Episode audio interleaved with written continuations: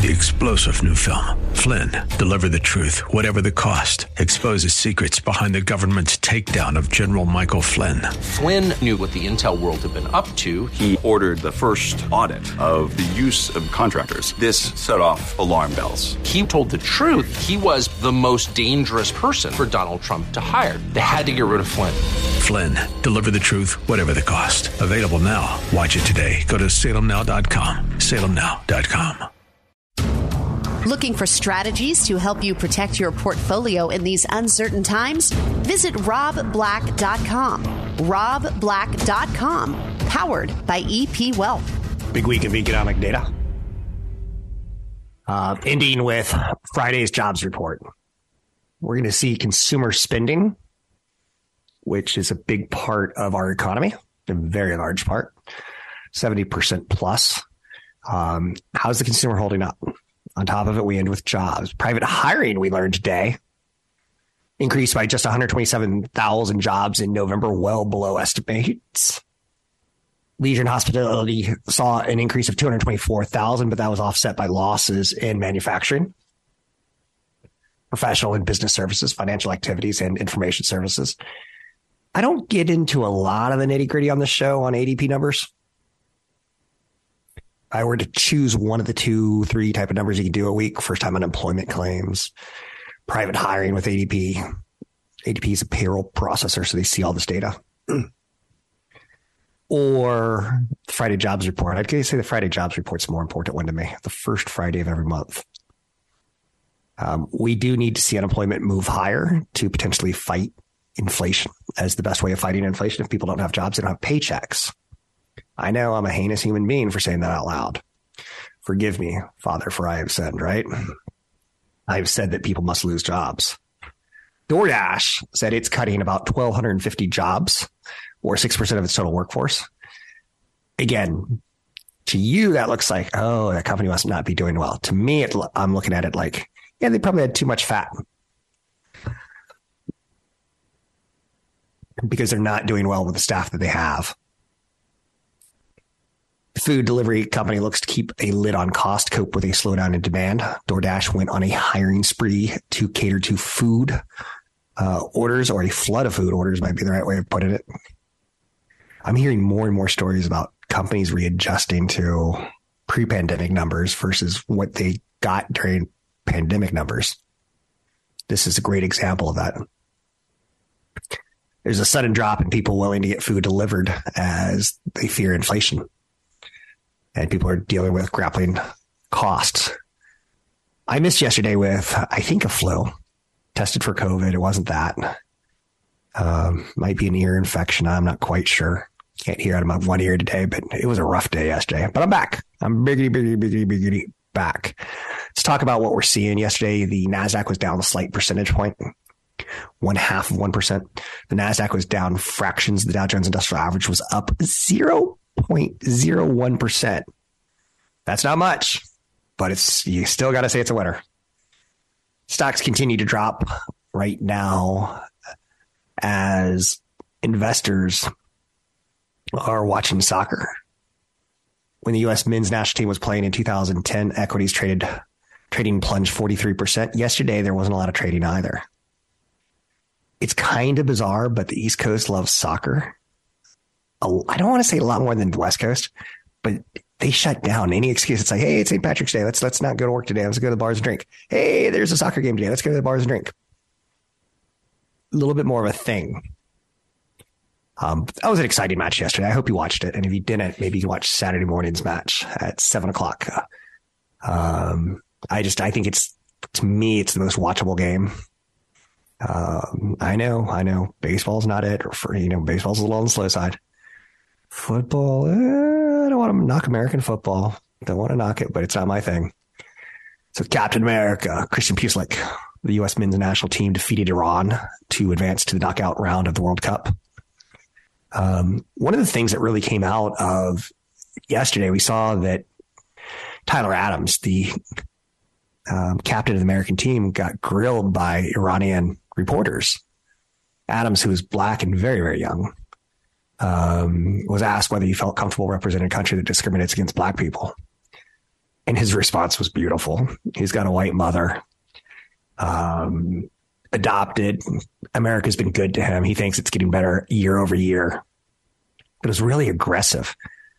Um, and Tyler Adams could have said something like a jerk, like, yeah, you know, for sure I catch a lot of flack having the color of my skin being darker than Caucasians. He could have said that. He could have said something along the lines of, um, you know, in Iran, you you stone people to death. So I don't want to hear your stuff. But it really was really quite tense, and it shows you that's a problem. There are certain countries in the world that don't like America, our wealth, particularly. They see it as flaunting. And I think we could sum them up. Uh, many countries in the Middle East, China, and Russia. Other than that, we're pretty well liked. Um, I could be incorrect because I'm politically pretty stupid or naive, I guess is a better way of saying it. But there's always going to be those kind of hot spots in the world that could flare. The Senate passed a landmark marriage equity bill, equality bill, not equity, equality bill. Bipartisan support. The Senate passed the Respect for Marriage Act, which offers protections for same sex marriage and interracial marriages. Democrats worked quickly to pass this bill after hints that the Supreme Court could roll back its 2015 decision. Congress is moving to avert a rail strike, which is pretty interesting because this is going to like kind of be a negative for the Biden administration. He is viewed as pro union, and this is considered non pro union to step in and say, guys, keep working and figure out a way to, to figure this out, taking away the union's power to strike, essentially. Um, again, uh, politics of, the, of investing, it's not my favorite. Apple Music was again overshadowed by Spotify. It's supposed to be a day to celebrate uh, Apple Music. The platform launched an updated version of Replay, its own version of Spotify Wrapped, to shows users their top artists, songs, genres, and much, much more. But if you were on social media, you barely knew it was there. So, um, Apple continues to struggle with Spotify, but once you get out of Spotify, you get go to Google Music and you're like, eh, eh, right? But the AI, the artificial intelligence that Apple and Spotify are able to use, they really make a good playlist out of your listening habits. So I refer to it kind of as an instant gratification, um, you know, Lollapalooza. Musk seems to be ready to start a fight with Apple, which Elon Musk is clearly leaning Republican. Um, I don't think that's a sh- uh, surprise statement from me, but he he stepped into long submarine war with Apple, and the Twitter CEO alleged that Apple threatened to boot Twitter from its app store and called out Apple for censorship and for its notorious uh, Apple Store fees. Apple takes a 30% cut of every purchase within the company's apps. That would include the $8 monthly fee that Musk plans to charge for verification on Twitter. Um, Tim Sweeney, the CEO out of Epic, who owns Fortnite games, or Epic Games, who owns Fortnite, has gone to the mattresses over the fees. His company sued Apple for over the 30% fee, pretty much so lost the case. Spotify CEO Daniel Ek said last month that Apple is choking competition after Spotify's audiobooks app was rejected from App Store three times for allegedly not following App Store rules.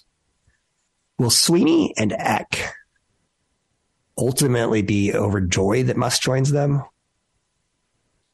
I don't know. If if Twitter turns into this crazy mess of dirty words and dirty phrases and hate and anger and violence, if I were Apple, I'd say, I don't want you on my product. Um, you're embarrassing us. We're trying to be a good, clean family cut. It, it's going to be interesting, right? You can see this one getting nasty with uh, Congress. And uh, they got another wealthy, deep pocket person to go against Apple. I'm Rob Black, talking all things financial, money, investing, and more. Find me online at robblackshow.com. What's the best way to choose a financial advisor? Download our guide at robblack.com. That's robblack.com. Powered by EP Wealth. You know how a lot of people are focusing on Twitter. CEO Elon Musk and Twitter's, I'm sorry, um, Tesla CEO Elon Musk and Boring Company CEO Elon Musk and SpaceX CEO Elon Musk. I forgot, like, just doing these stories so regularly. What about Neuralink, right? Neuralink, where he's putting semiconductors in the brains of monkeys. I'm probably minimalizing that. Um, to potentially, you know, let people benefit from this research um, of using our limbs after we've been paralyzed in other situations uh, that we haven't even thought to diagnose at this point. But Elon Musk Neuralink, the startup working on technology that allows humans to control computers with their thoughts, is set to showcase a show and tell event this Wednesday. If I'm correct, that is today. Um, he started the company in 2016. The startup plans to implant devices in human brains to treat neurological disorders such as uh, quadriplegia, the paralysis of all four limbs. Neuralink has so far been sparse with details on what we can expect. During his last demo in 2021, the company showed a video of a monkey playing a video game Pong using a Neuralink device. This is getting really science fiction isn't it? Neuralink is working with to build a brain computer interface that lets people control a computer and mobile device wirelessly with their mind just by thinking about it. If the technology comes to fruition, it could be especially promising for people with paralysis and other neurological diseases, disorders, disorders. Excuse me. Um, does Elon Musk still own Neuralink? Musk was one of the eight founding members in Neuralink in 2016. Since then, all but one of Musk's co-founders have left the company. That's interesting, right? Because Elon Musk has recently had to overly state, "Oh, I'm the founder of Tesla," and he's not the founder of Tesla. He was an investor in Tesla, where the original uh, founders basically quit because it started becoming too expensive to play with. Startup is the fifth company Musk runs with Twitter, Tesla, SpaceX, and the Boring Company. Um, so we're going to get a little bit of something today. Keep in mind, it's not FDA approved. Uh, does Neuralink test with monkeys? The company works with monkeys and pigs. Um, the NL Rights Nonprofit Physicians Committee for Responsible Medicine filed a lawsuit against the University of California, Davis for its invasive and deadly preying experiments it conducted on 23 monkeys for Neuralink. I don't have a really good opinion on this one. I think we see the business model of Starlink uh, works really well with SpaceX. Internet anywhere in the world. If you're in the Antarctic and there's no cell towers, you can get internet. If you're in the Amazon, there's no cell towers, you can get internet. If you're in the boonies um, of the Sierras, you can get internet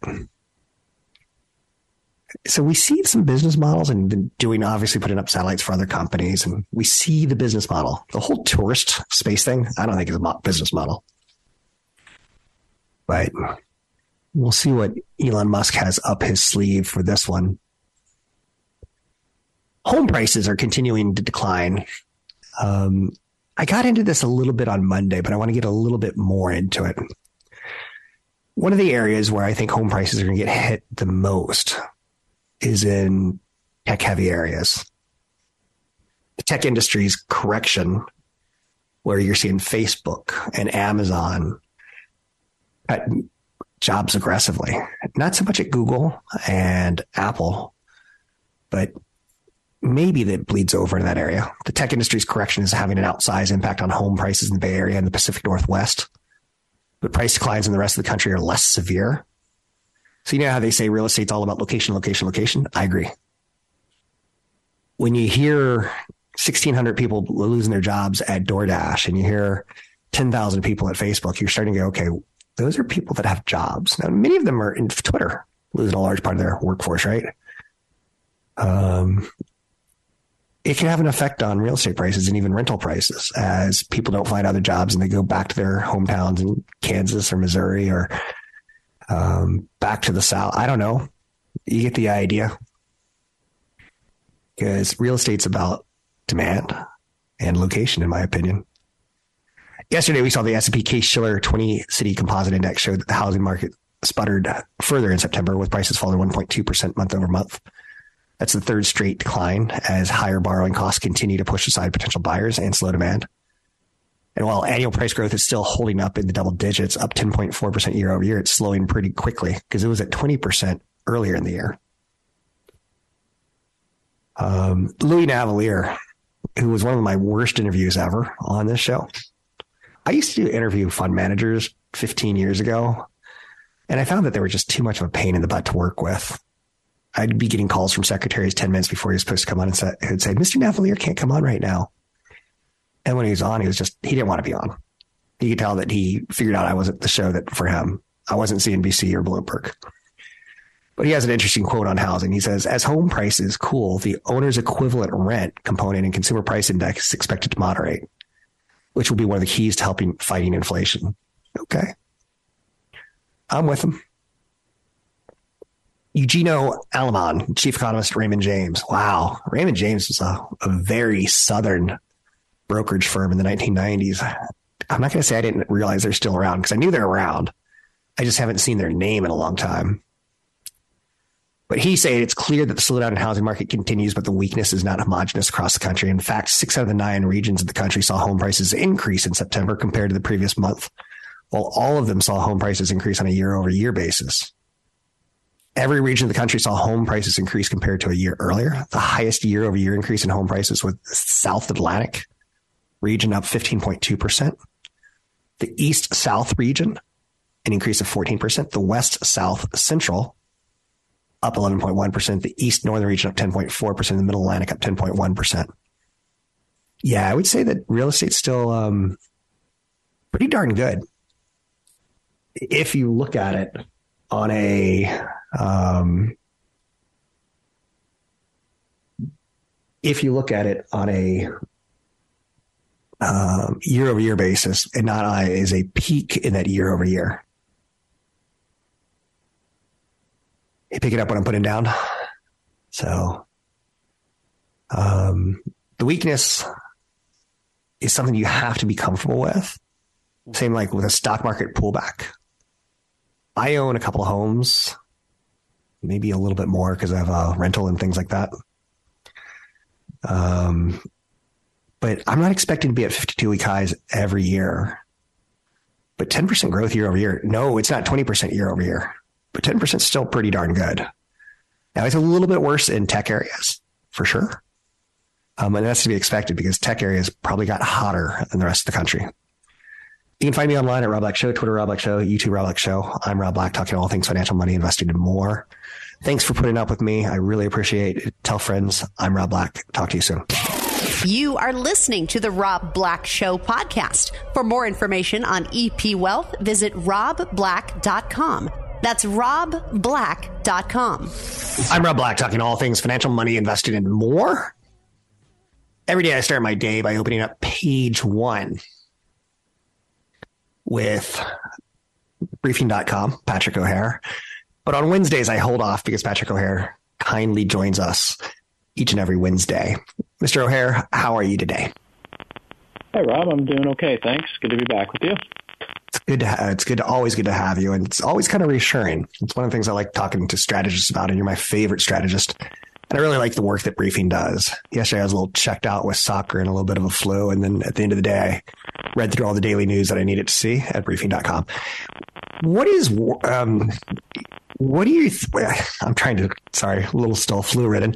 Um, last month of the year is what I'm trying to get at. Um, it's been a year where we've had a lot of headwinds that are now becoming tailwinds you know, high oil has become lower oil. Um, low interest rates have become high interest rates, which should peak. A lot of stories like that are out there at this point in time. Um, where do you think we are um, heading into the last month of the year? Well, I think uh, I'll be able to answer the question even better later this afternoon after we hear from Fed Chair Powell, but I'll give it a shot anyway. Um, I say I, I said what I just said because you know what we hear from him is going to you know, kind of help the market recalibrate uh, you know what the Fed's policy path is likely to be here uh, in the very near term. Um, whether they uh, you know are going to be uh, stick to this very hawkish mindset, or maybe kind of crack the door open to you know to kind of uh, take a little more of a uh, softer approach, perhaps. But you have a market, I think, in general that recognizes this is typically a seasonally strong period. The month of December is typically a good month for the market. And it's also a, a month where you tend to see quite a bit of corporate share buyback activity. And I think at its heart, you know, the market uh, would want to push things higher here into year end. But a lot of that will be dictated uh, really by you know the market's perspective on, on, on where monetary policy is likely to to settle uh, and how the economy can handle uh, whatever uh, Fed Chair Powell uh, is going to talk about today. It's always interesting when Fed Chairman Powell or the Federal Reserve meet, or there's notes from the Federal Reserve. The two days before the big announcement, or the big press release, or the big change, Wall Street seems to get a little defensive or a little aggressive. Mm-hmm. Um, so I, I, like what you're putting down there. Um, I see that today in your page one, you are again mentioning Fed Chairman Powell, but another thing you're talking about is the lockdown in China where the iPhone is produced. Um, it's something I've been talking about with people in the know. What do you think about China right now? Because it seems to be still very problematic to the world economy. Yeah. Yeah, I, I think from um, you know, from one perspective, it's it kind of captures uh, the tone we have here in the U.S. in, in the sense that, uh, as it relates to the market outlook, that you have a market that wants things to be better. It's hopeful things are going to be better, and it sometimes gets ahead of itself in pricing in a better outcome. Uh, what's happening in China, of course, has uh, been very deleterious for the you know, global economy disrupted supply chains. It's interfered with logistics.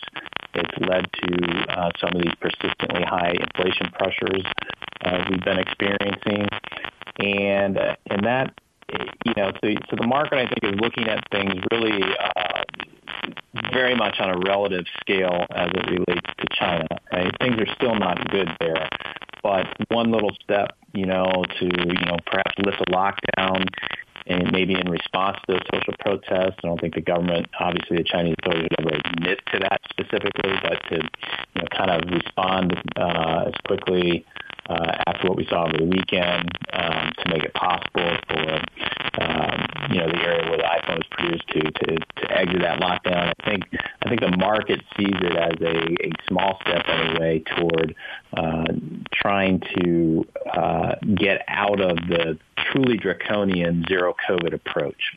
But it's a very very small step, and I think it's going to be a process to take a while, and I think you're going to see it uh, happen in fits and starts, uh, not only in terms of the policies that's come, that are coming out of China, but in terms of how the, the market here reacts to what's happening in China. A lot of fits and starts because um, you know, Xi Jinping is not just going to, you know, roll over and all of a sudden say, "Oh, okay, well, there's some social protests, so I guess the people are right and I'm wrong." It, it's, it's just, I just you know, don't believe that it's going to be that type of uh, approach, uh, you know, from, on his part. And so we're going to have to deal with these kind of fits and starts um, uh, with respect to, to China, just as we're going to have to deal with the fits and starts as it relates to, you know, uh, the Fed policy here. Many economists believe that the Federal Reserve raising interest rates is just pushing on a string, that the real change in inflation comes from job cuts. How important is this Friday's jobs report to the stock market, maybe settling in for a better outlook into 2023? Well, I mean, it's very important, you know, and and then there'll be a, another CPI report on December 13th that's also going to be very important, and coincidentally, okay. that comes out just before the, the next FOMC meeting. But uh, but I think we've seen in the price action anyway that the stock market desperately wants to have a sense that the Fed is is really getting close to the end of its rate hike cycle and might, you know, even though it might say it's going to hold there for longer when it gets to its terminal rate, might in fact have to blink and, you know, pivot to a rate cut cycle sooner rather than later. So if you can get data, uh, such as the employment data, which has been a real focal point for, for the Fed because they want to see uh, the labor market weaken, frankly, to help alleviate some of the wage-based inflation pressures. If you get weakened, you know, data on the on the jobs front, uh, the market, you know, could feel better about things uh, in a way as we start to move into 2023. Um, but I think that'll be a very, you know, kind of like myopic interpretation because what we also have to appreciate is that if you're going to get a real deterioration in the labor market that might keep the Fed from raising rates, you're you're also going to get a real deterioration in earnings growth and that's going to be the limiting factor uh, for for the market as it relates to multiple expansion and and trying to really get things going here in the early part of 2023. Uh, we've said many times uh, in prior appearances on your show, Rob, that you know we expect earnings estimates to you know keep coming down for 2023, and that the market has not priced that in yet. So, so you kind of get you know something that might you know make be a palliative measure in the, in the very short term, but when you take a step back, and you realize that there's a trade-off for uh, for the Fed stepping back from its aggressive rate hike policy, and the trade-off is that you're going to have a weaker economic environment that leads to weaker earnings growth, and earnings ultimately drive the market. As I always try to give you a softball for the final question, what are you working on now that you think is important for us to pay attention to? Well, I am going to be working on the uh, our market view uh, for uh, for the next quarter anyway. I mean, a lot of people are putting out, you know, their their look ahead pieces for the entire year next year. Yeah. And frankly, try not. I just don't like going that far out because the future is so unpredictable. You don't know what's going to happen next week, let alone 13 months over the next 13 months. So, right. uh, so we'll be concentrating. We update our market view every quarter. Um, there will be some you know fiscal 23 perspective in it, but um, but try and take our readers kind of you know through a process of how we're thinking about the market over for the next quarter and how things might change as it relates to key fundamental drivers like interest rates and inflation and earnings, and giving them some sense of what uh, you know directionality in terms of where the market is likely to go based on those fundamental drivers. Thanks very much. I'm going to cut you off because we're having a little technical difficulties on our end with some static on the phone lines. It is briefing.com. Patrick O'Hare. He's with us every Wednesday at this time slot. Um, and I posted in my podcast so you can grab it. And I reposted on Friday's best of podcast because it's top notch quality insights into the markets. Sorry, we had a little static on the phones this morning. Not sure what that's all about, but um, it is what it is. Thanks. So I'm Rob Black, talking all things financial, money, investing, and more. Talking investing, talking about nest eggs, talking about retirement. Getting you to retirement is the goal of the show. Back in 20 years ago, back in the 1990s, early 2000s, it was really a show dedicated to beating the markets. And that's where I was as a 25 year old man. But now as a 50 year old man, I'm really starting to think more about how do we get to retirement? And a lot of you have come along on the journey and I really, really appreciate it. Um, I think Patrick O'Hare has done a great job through time, and his page one is something I start my day with every day. I try not to use any of his material on the show on Wednesdays because I want to save it for him. I think he does a really, really nice job. Um, today at briefing.com in their stock market update, it's a wait and see trade in front of the Fed chairman's Powell's speech at 1.30 Eastern. That's 10.30 our time. If you're watching the soccer, maybe poke your eye out to see what Fed Chairman Powell has to say. Strength from mega cap stocks are bolstering the index performance today. Upwardly revised third quarter GDP and GDP deflator indicating that growth was better than expected. Um, that's an economic piece of data when you're like upwardly revised third quarter GDP. And I'll tell you, Wall Street doesn't care about that. Um, it's old. It's past. We want we want to look six months into the future, and I kind of like that um, Patrick O'Hare just talked about how he doesn't like doing the 12 month predictions, but he's looking at the first quarter of 2023 at this point in time. Oh, and the other thing that briefing.com noticed this morning is rising treasury yields. So that makes me go, how high? Um, and we'll get to that and much, much more as the show goes on. The 10 year treasury is, is really a strong force in making it easier for Wall Street to work or making it tougher for Wall Street to work. I'm Rob Black. Visit the Rob Black Show online at robblackshow.com. Listen to archived podcasts, market updates, and information from EP Wealth's certified financial planners online at robblackshow.com. I'm Rob Black, talking all things financial, money, investing, and more.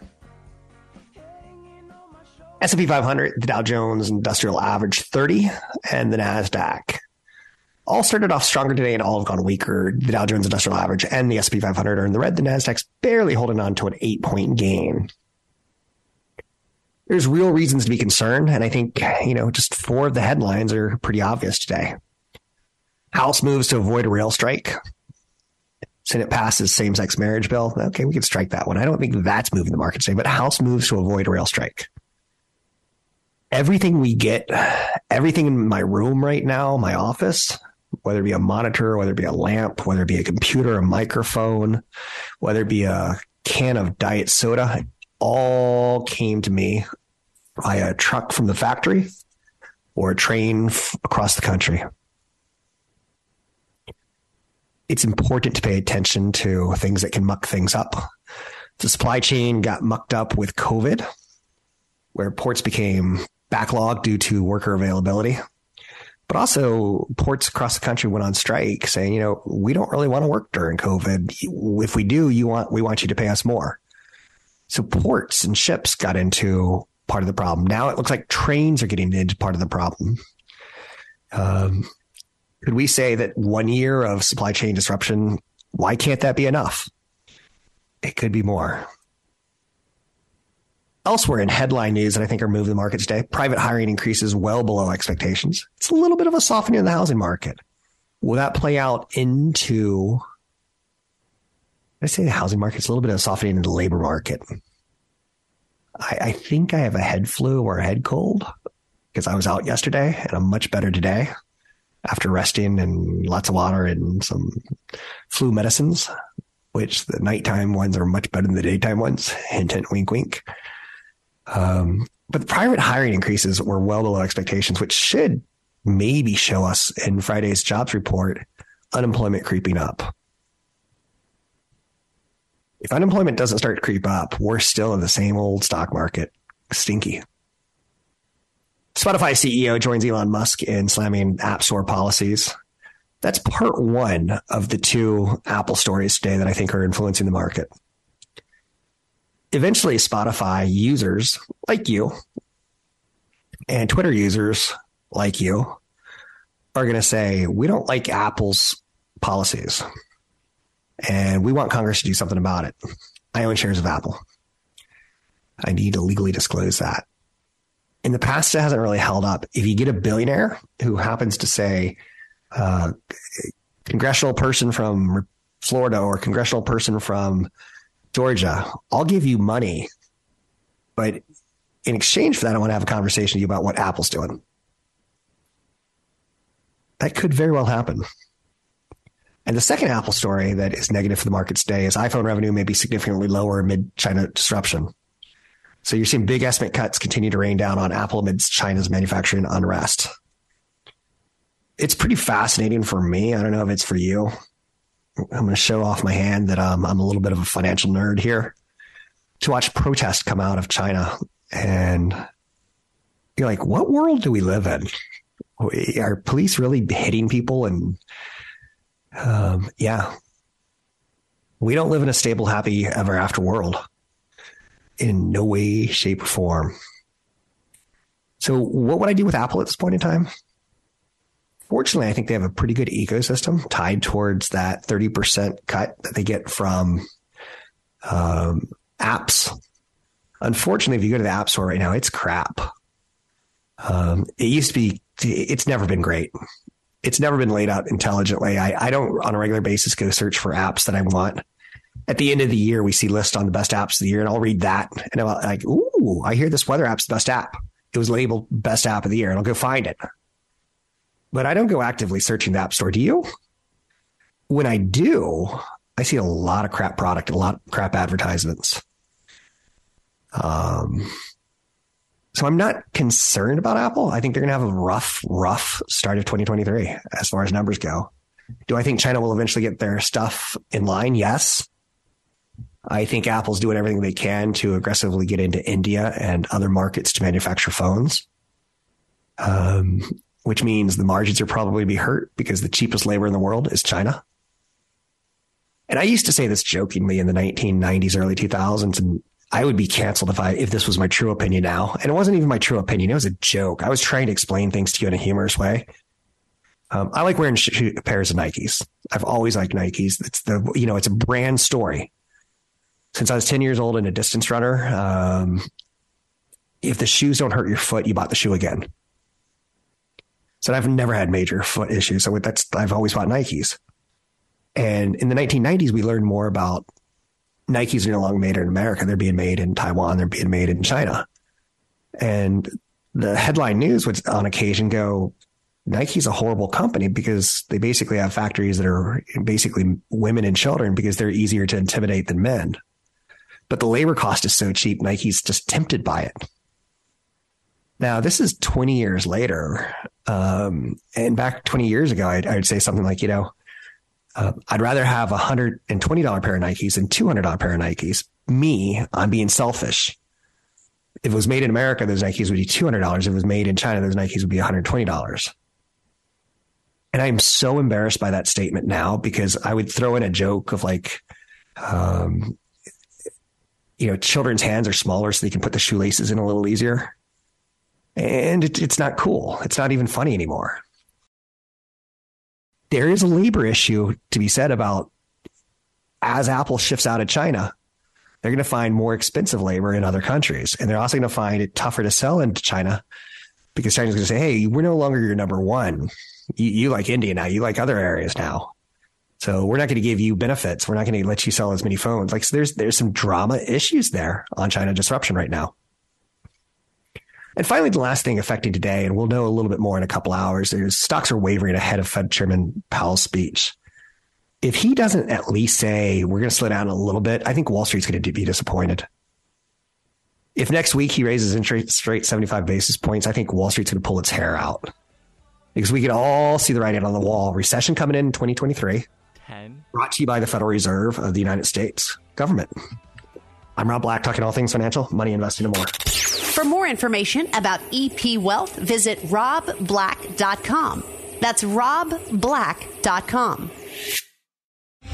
Three star general Michael J. Flynn, head of the Pentagon Intelligence Agency, knew all the government's dirty secrets. He was one of the most respected generals in the military. Flynn knew what the intel world had been up to, he understood its funding. He ordered the first audit of the use of contractors. This set off alarm bells. The explosive new documentary, Flynn, Deliver the Truth, Whatever the Cost, uncovers the facts behind this scandal. Flynn told the truth. He was the most dangerous person for Donald Trump to hire. I find out the worst enemy that I'm going to face in my life is right here in America. They took my assessment and they wanted me to change it. And I was like, I'm not changing it. They had to get rid of Flynn with in depth interviews, archival footage, and never before seen personal records of the man behind the headlines. I just felt like I was drowning. Flynn, deliver the truth, whatever the cost. Available now. Watch it today. Go to salemnow.com. Salemnow.com.